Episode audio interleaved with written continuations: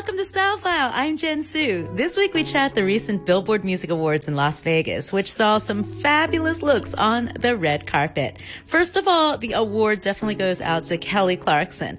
Not only did she rock the red carpet in a long black sequin halter neck gown, but hosted the awards and then flew immediately to LA afterwards to have her appendix out.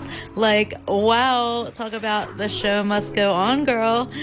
Paula Abdul performed her first major award performance in 29 years with former number one Billboard hits like Opposites Attract and Straight Up. I haven't performed on an award show since when I opened up the American Music Awards, which was 29 years ago. So, I mean, Straight Up was, it just took people by surprise. And the next thing you knew, I was performing on so many different shows. It was, it was, was very, very surreal time. It was like uh, my career was a bullet train and I was trying to catch up to it. But that holds, you know, dear memories. But opposites attract because I, I got to dance with animation and give that as a gift to Gene Kelly. Um, I've always wanted to perform in Vegas. I've, you know, I've toured and, and hit Vegas, but to be here and have fans come in to see me, and the fact that it's just like it's a second home to me because I've worked with so many other artists helping launch their residencies. And so this is this I'm pinching myself. I can't believe so awesome. I, I, can't even believe it hearing people even oh, say it. Oh, it's so good. It's amazing. Congrats on the Las Vegas residency, Paula. From statement ruffles and bold prints to revealing cutouts and loads of sparkle, our favorite stars did not hold back on the red carpet. Cardi B showed off her abs and a bit of leg in a golden yellow halter gown from Moschino. Taylor Swift went for a lavender Raisa and Vanessa dress.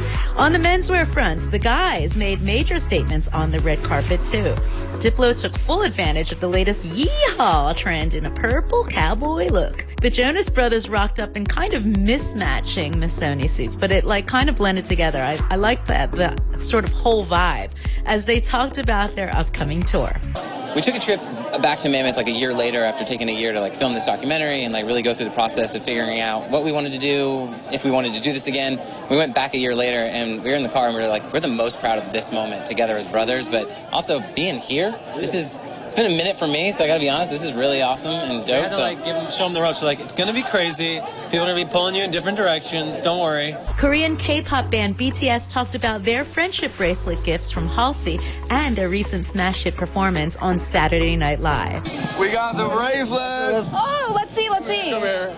Yeah. Oh, how's? So it's like our cover of the album is pink, so uh-huh. she made it like to like white and pink, and that was like so kind of her. Uh, our friend Khalid. Yeah, Khalid. And Madonna. Our Drake. friend Hershey. Drake.